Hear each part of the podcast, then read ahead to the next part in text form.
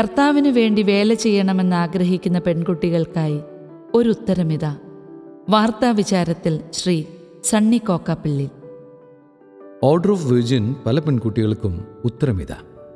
Order of വേർജിനായി സമർപ്പിത ജീവിതം തെരഞ്ഞെടുത്ത അമേരിക്കൻ മലയാളി യുവതി സിമി സാമൂഹ്യ സഭയിൽ ശ്രദ്ധേയയായി.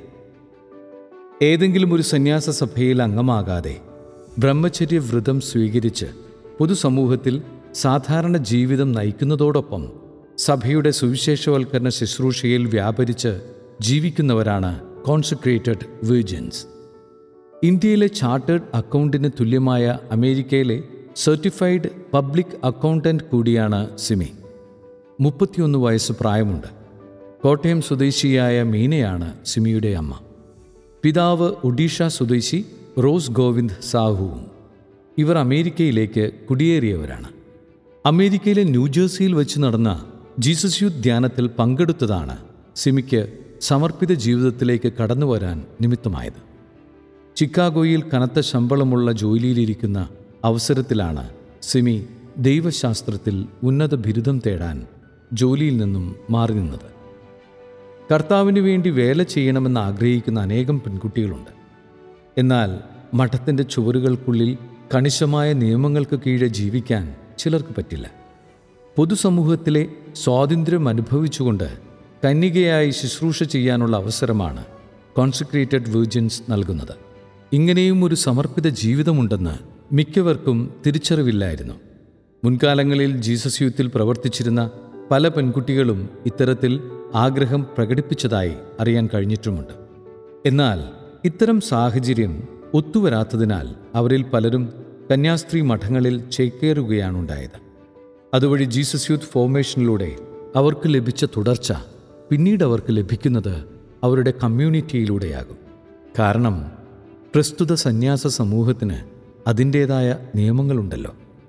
ചുരുക്കത്തിൽ ഫെബ്രുവരി പതിനൊന്നിന് ഫ്ലോറിഡയിലെ Palm Beach Saint Ignatius Loyola കത്തീഡ്രലിൽ വെച്ച് നടന്ന സമർപ്പണ തിരുക്കർമ്മങ്ങൾ ജീസസ് യൂത്തിന് അഭിമാനിക്കാവുന്ന നിമിഷങ്ങളാണ് സമ്മാനിച്ചത്. കേരള ക്രൈസ്തവരെ രാഷ്ട്രീയമായി വഞ്ചിച്ചതാര്? ഷെക്കേന ടെലിവിഷനിലെ കാണാത്തതും കേൾക്കാത്തതും എന്ന പരിപാടി ജനപ്രീതി ആർജിച്ചു വരുന്നു.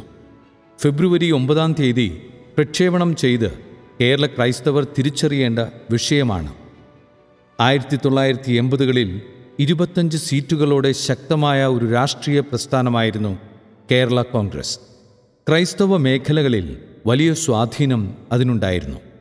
ധാരാളം പ്രഗത്ഭരായ നിരവധി നേതാക്കളും ഈ പാർട്ടിയിലൂടെ വളർന്നു വന്നു.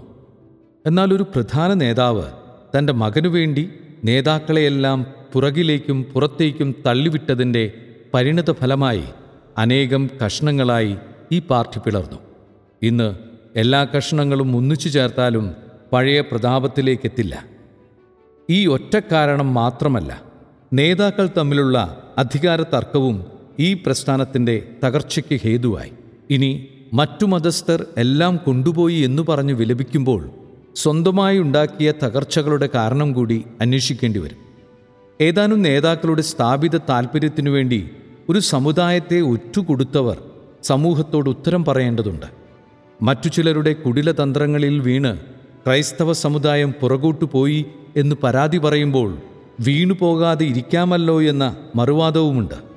അവനവൻ പാപം ചെയ്യുന്നതിന് പിശാചിനെ കുറ്റം പറയുന്നതിന് തുല്യമാണ് ഇന്ന് ചില ക്രൈസ്തവരുടെ പരിദേവനങ്ങൾ. യൂറോപ്പിലെ ആത്മീയത തകർന്നു. കുറച്ചു വർഷങ്ങളായി കേൾക്കുന്ന ഒരു കാര്യമാണ് യൂറോപ്പിലെ പള്ളികൾ അടച്ചുപൂട്ടുന്നുവെന്നും പുതുതായി ധാരാളം മോസ്കുകൾ ഉണ്ടാകുന്നുവെന്നതും.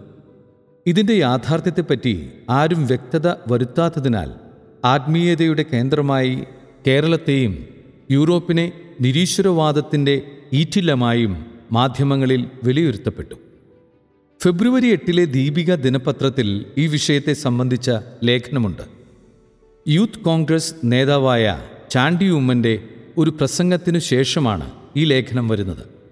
ഇതിൽ പറയുന്നത് ദേവാലയം അടച്ചുപൂട്ടുന്നുവെന്ന് പറഞ്ഞാൽ അതിൽ ശരിയുണ്ട്. അതായത് കാലപ്പഴക്കം കൊണ്ട് ചിലത് അടച്ചുപൂട്ടുന്നു. അത് സുരക്ഷയെ മുൻനിർത്തിയാണ്. അതുപോലെ ഗ്രാമങ്ങൾ വിജനമാകുന്നു. തൊഴിലിനായി ജനങ്ങൾ നഗരത്തിലേക്ക് കുടിയേറുന്നു. ഇതുമൊരു കാരണമാണ്.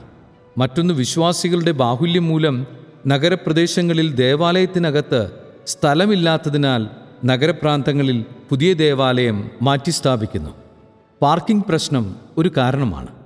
ഈ വിധത്തിൽ ഒഴിവാകുന്ന കെട്ടിടങ്ങൾ നഗരസഭകൾ ഏറ്റെടുക്കുകയും പിന്നീട് മറ്റു പലർക്കും കൈമാറിയിട്ടുമുണ്ടാകാം. പൊതുവെ നോക്കുമ്പോൾ ആംഗ്ലിക്കൻ സഭയിലും പ്രൊട്ടസ്റ്റന്റ് സഭകളിലും വിശ്വാസികൾ കുറഞ്ഞിട്ടുണ്ട്. എന്നാൽ കത്തോലിക്ക വിശ്വാസത്തിന് വലിയ കുറവൊന്നും യൂറോപ്പിൽ സംഭവിച്ചിട്ടില്ല. ഗ്രേറ്റ് ബ്രിട്ടൻ സീറോ മലബാർ രൂപതയിൽ മാത്രം കേരളത്തിൽ നിന്നും പതിനായിരം കുടുംബങ്ങളിലായി നാൽപ്പതിനായിരത്തോളം വിശ്വാസികൾ ഇപ്പോഴുമുണ്ട്. കേരളത്തിലുള്ളതുപോലെ പ്രകടനാത്മകപരമായ ആത്മീയത ഇപ്പോൾ യൂറോപ്പിൽ കാണാൻ കഴിയില്ല. എന്നാൽ വറ്റാത്ത കരുണയും നീതിബോധവും നിയമപാലനവും അവരുടെ മുഖമുദ്രയാണ്. അടുത്ത കാലത്ത് അഭയാർത്ഥികൾക്ക് അഭയം കൊടുത്തത് ഓർമ്മിക്കുക. ഈ വിധത്തിൽ ആത്മീയതയെ വീക്ഷിക്കുന്നവർ നമ്മുടെ നാട്ടിലും വളർന്നു വരുന്നുണ്ട്. ആത്മീയതയെപ്പറ്റിയുള്ള പുതിയ നിർവചനങ്ങൾ ഇനിയും ഉണ്ടാകേണ്ടതുണ്ട്.